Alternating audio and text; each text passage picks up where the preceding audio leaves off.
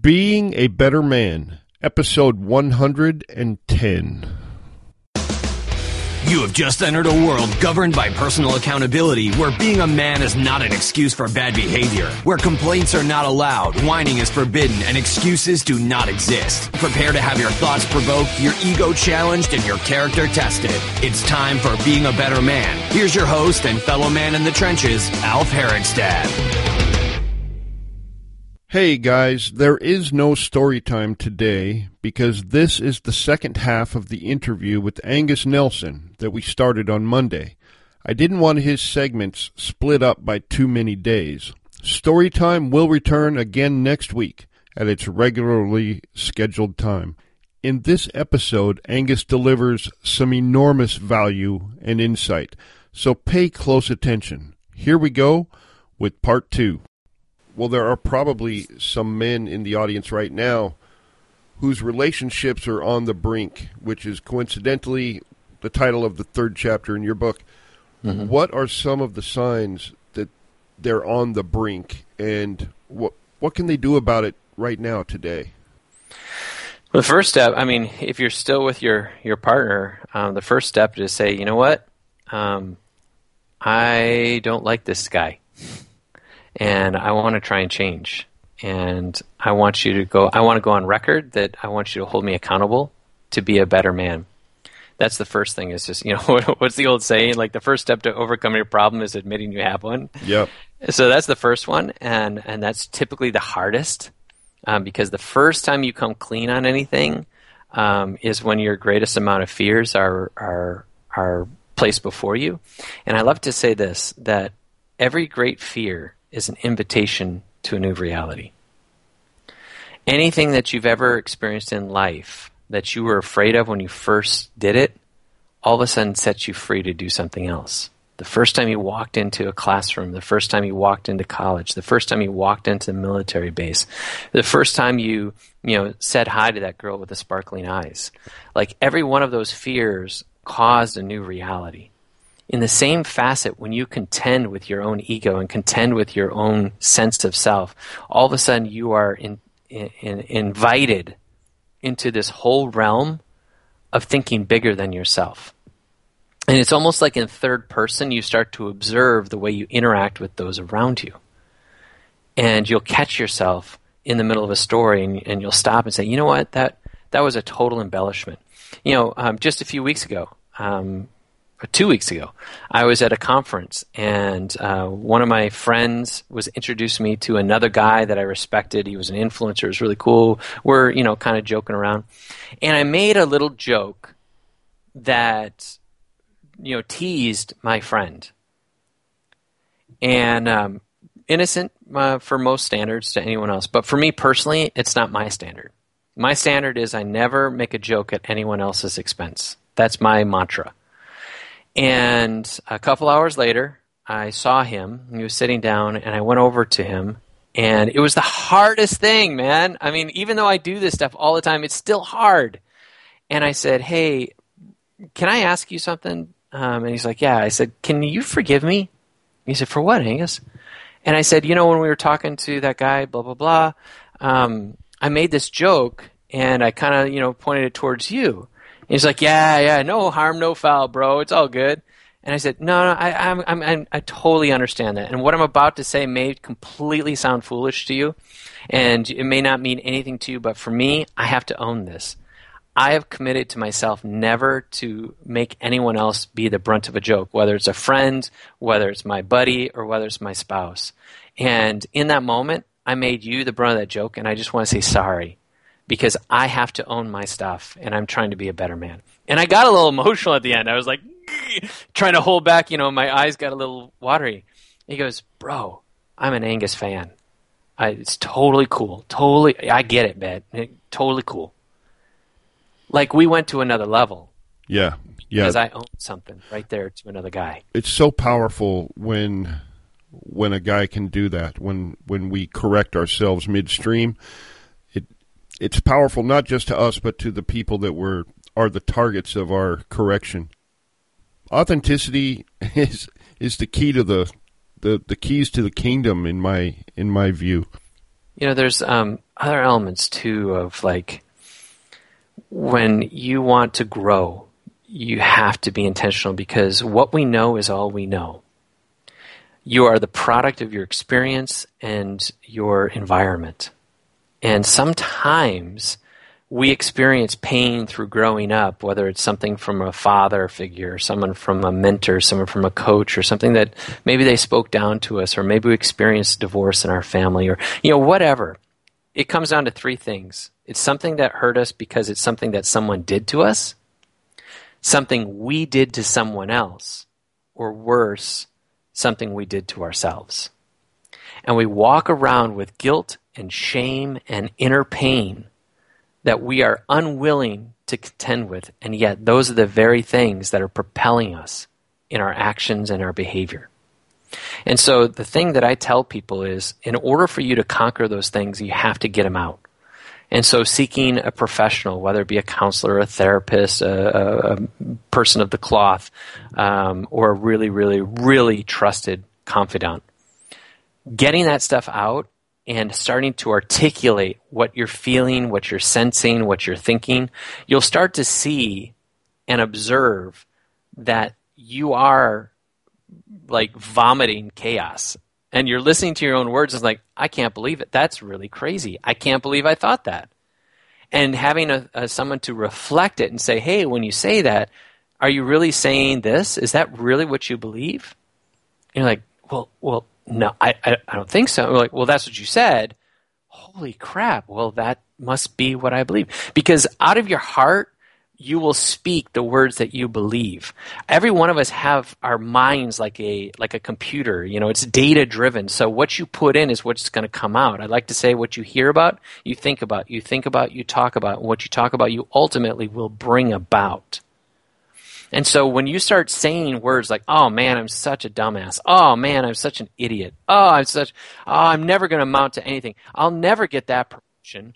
All of that is a product of programming in your mind that you are setting yourself up for your own sabotage.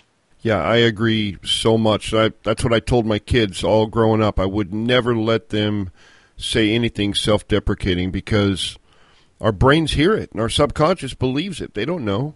And it becomes your belief. And the last piece is something that somebody shared with me actually a few months ago, and I love this, is they said, we all need someone outside of ourselves to read the label on our own jar. We struggle to see our skills, our talents, our value outside of ourselves. And when you have somebody, that third party, that you can share, they can often show you symmetry. They can show you, where you're strong or where you're weak, and they can show you elements that you may not know you possess, both good or bad. Right. And sometimes that can be incredibly empowering. And that's a good point. A lot of times when we're in the mind of improving ourselves, we only focus on the bad things, but it's really important to focus on our virtues as well and to acknowledge them. Everything's a balance. With men, like I said, a lot of us have lost or will lose a relationship at some point in our lives. And I've noticed that when men fall out of a relationship, their first response is often negative or destructive behavior. They might become promiscuous or start drinking or doing drugs, or they might withdraw entirely from society, which ultimately harms their other relationships. And I think understanding the cause of things helps to mitigate them somewhat in the future. So what do you think's going on there? Why do some men react this way whenever they break up or lose a relationship? Well, if you read my book, you'll find out I'm an absolute product of what you just described. I love to say this. There are fewer things more delicate on this earth than the male ego. We tend to place way too much value on our performance. Again, going back to what I was saying before about perfection, we think we need to be perfect. We think that our performance, what we do, is who we are. When you go to a cocktail meeting, go to a networking event, you go to anything, conference, you shake someone's hand. Hey, Alf, I'm Angus. Nice to meet you. So, Alf, what do you do? And that question sets up a measurement of performance and whether you are valuable, whether you are worthwhile, whether you have something to offer. And I think it's altogether the wrong question. It's not about what you do, it's about who you are. Man, what gets you up in the morning? What makes you passionate? Sometimes I'll meet somebody and my first question is this. It'll be something like, what's the most passionate thing you've done in the last 6 months? And it always puts people on their heels like, didn't see that coming. Right. What did you see? Most passionate, 6 months. You know, and it helps them remember you because nobody's going to ask that question to them again. So it's a pretty cool, powerful networking term.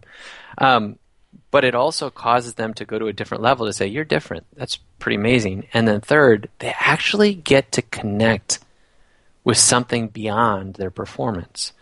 So when you come to a relationship that breaks down and we're about our performance, now what happens is because of our weak, ego or because of our lack of confidence in ourselves, what we will do is we will then act on the way that we feel.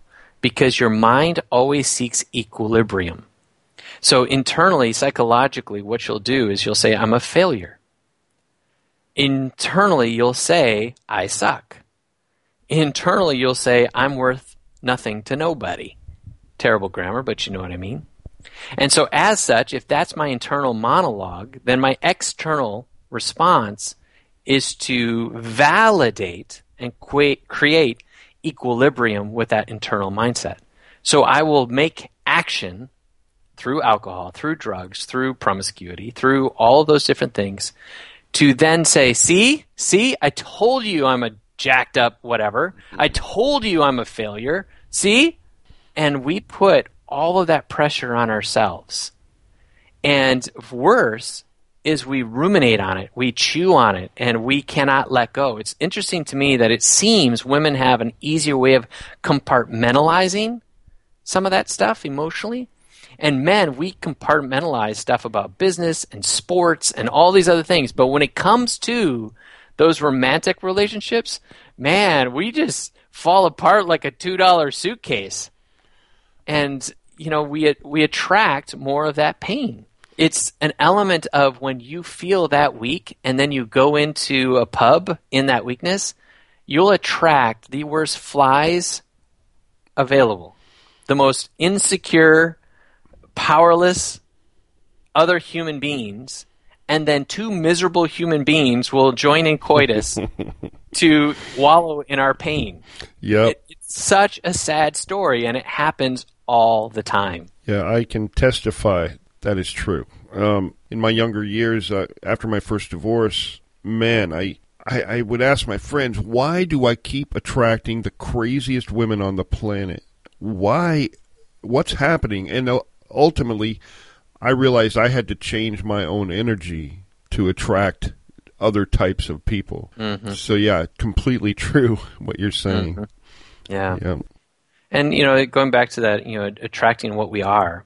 In order for those relationships to change, those dynamics to be different, you have to get to a place where you start feeding that computer more healthy and powerful elements of reality.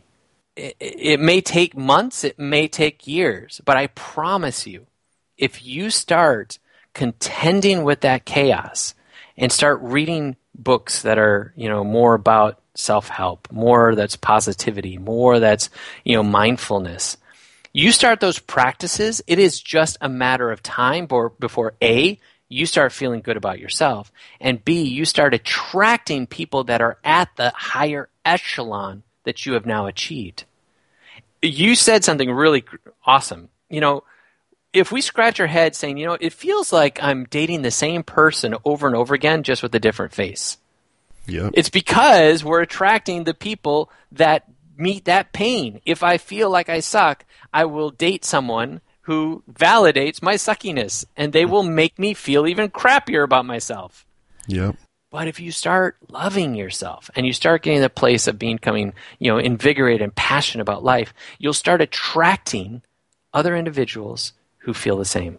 Yeah, and this kind of leads into my next question, because in my own experience, like I just said, I've had many, many failed relationships, and they were usually a result of me choosing badly, or like you said, you know, just projecting my own pain on the rest of the world. Mm-hmm. And I started to truly believe for a while that I was one of those people intended at my creation to just be a solitary person, that there was no one for me out there. But the moment I accepted that kind of and started just being happy with who I was and living life with no expectations of other people, just really enjoying my life and being Alf, that's the moment that I met my love. Mm-hmm. And I've heard a lot of similar stories from other people. What do you think about that phenomenon? So I'm talking to someone right now who is going through a divorce. And again, so painful, so sad, so tragic. And what I'm trying to harp into his mind is that the only thing that matters about him right now is him. You know, in the same way that I would say, you know, that you want to invest in yourself and read good books and, you know, go to good events and stuff like that. Like, there is something to be said for bringing yourself separate from needing someone. Because when you get to that level of, again, nothing to gain, nothing to prove, you walk in quiet confidence. Right. You know, you start to take ownership of who you are and what you're about, what your legacy is going to be. That personal development, it becomes that critical component of growth and opportunity and fulfillment and success.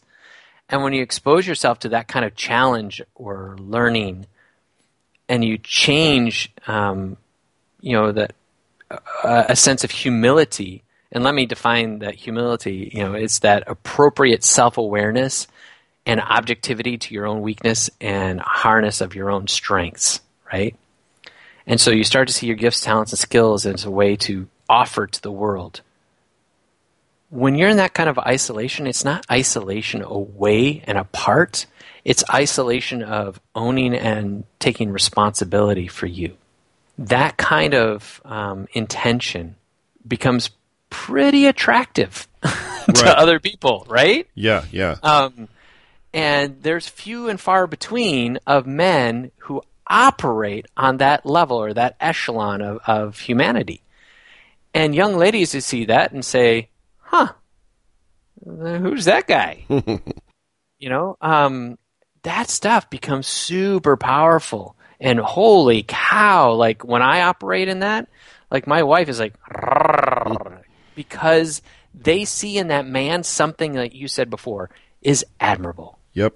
And you're right. It is pretty rare nowadays. I had to get to, you know, like 45 years old before I even started discovering that part of myself, because I was so busy repairing all the damage from all my past relationships and choices. Mm. But once you can just be happy about who you are and you got nothing to prove, you're just going out in the day in your own power, like you say, that's really attractive. You don't have to manipulate anything, right? Right. If it's not about your performance and it's not about, you know, power, but it's just presence, like, gosh, that person walks in the room and people take notice.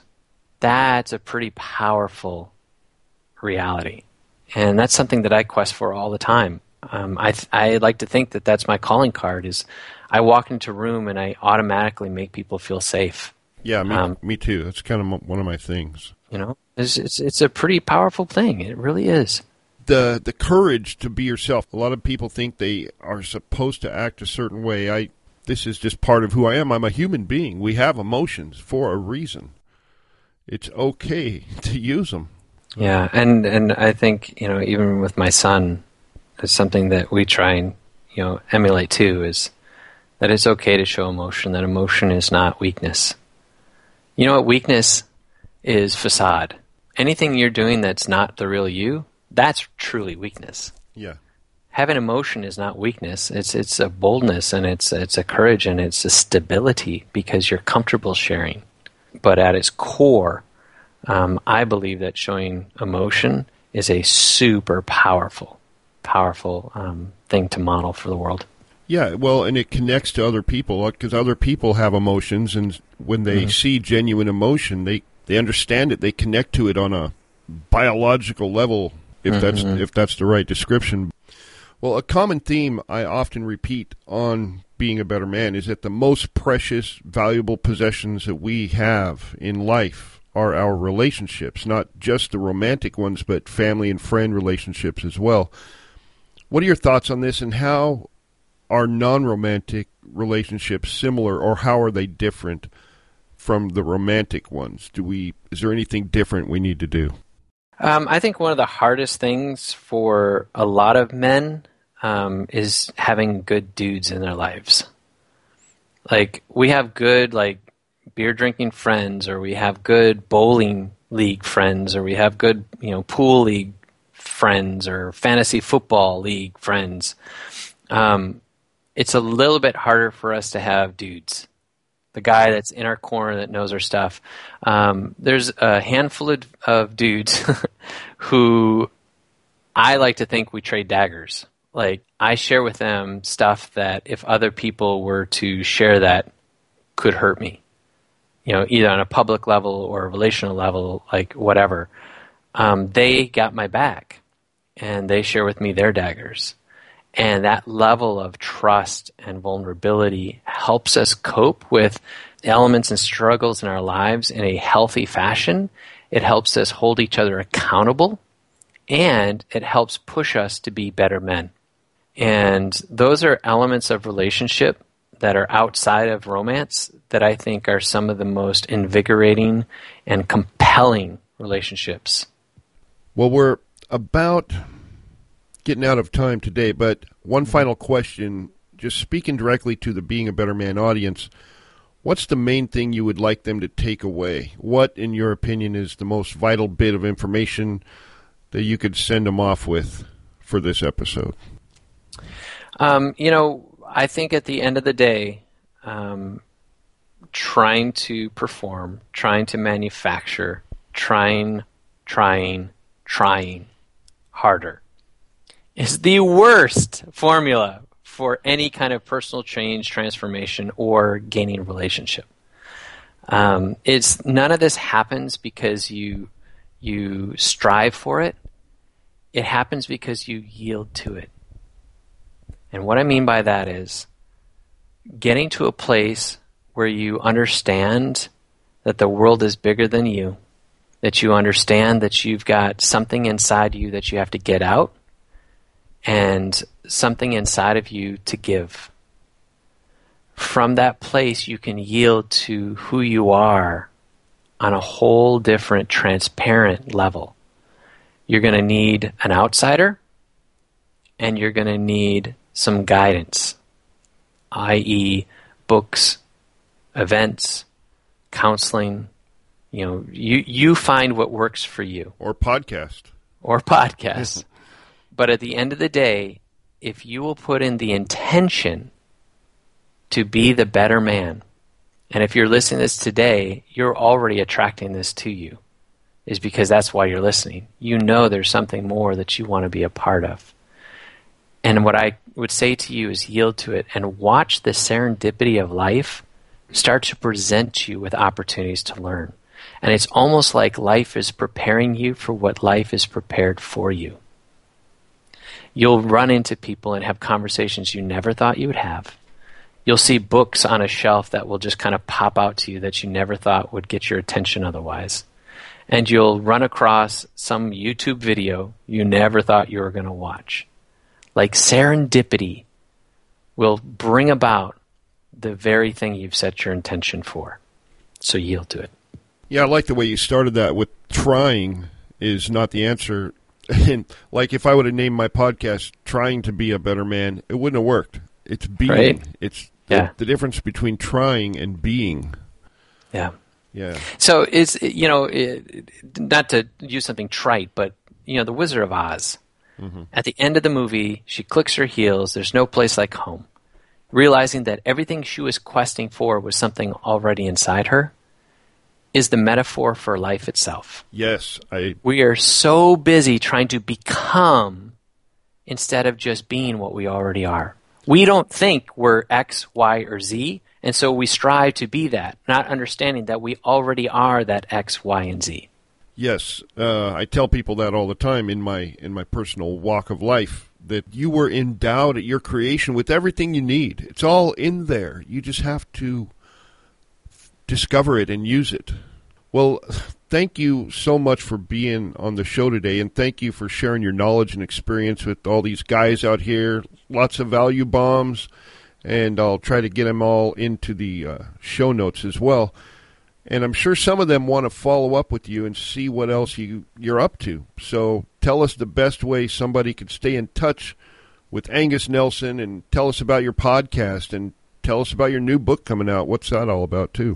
Sure. In a nutshell, angusnelson.com will take you to everything that's coming down the pike. My podcast is available there as well. It's called Upping Your Business, Building You to Do Business Better, and deals with that emotional and psychological elements to be successful, as well as a little bit of business acumen and insight tied in. The other component of that, my next book, is called Empowering Work, dealing with the future of work where there'll be less full-time employees and more contract labor. And what kind of disruption is that going to bring? There's no more getting out of college, taking a job, 25 years and a gold watch. That went away a long time ago, we know. Yep. But now the average length that a young person will spend in a job is 2.8 years. The average older, being myself, would be like a Gen Xer, is somewhere around 4 years, just shy of that. It's actually 3.8. And so now with the turnover of employment, and the opportunity of technology, introducing artificial intelligence, virtual reality, et cetera, it's strongly going to disrupt our workforce. So the book takes a look at what is it, what's happening. That's all the business components of the threats and opportunity. And then the second component of it is, what do you do about that, whether you're on the corporate side and business side, how do you lead, or on the individual side, how do you manage your own brand, your reputation, and your network? And then the last component of all of it has to do with self-awareness. And that is the magic that's going to pull all this together. Corporations are no longer going to be able to interact with their employees from a place of bureaucratic bulliness, because people don't have as many golden handcuffs any longer. So they're going to have a human quotient in how they interact with their contract employees, and vice versa. You're going to see collaboration being one of the major factors for contractors working, because being independent won't be near as powerful as having a network of people with great emphasis on their not just generalities, but specific talents and skills. That sounds really fascinating and super relevant to the audience of this show as well. So when you get that out, let me know. I'll pop it up on my resource page. Sure, so absolutely. So guys can find it easy. Mm-hmm. Yeah, well, thanks again, Angus. Thank you so much, and I hope everybody paid close attention to everything Angus said, because there's a lot of value in this talk today. It's my pleasure. All right, thank you very much. You bet. Have an awesome day. Well, that is the conclusion of the conversation with Angus Nelson that we started on Monday. I think you can see why I decided to break it up into two halves. He delivered an incredible amount of wisdom and insight. All the links for Angus are in the show notes for this episode, number 110.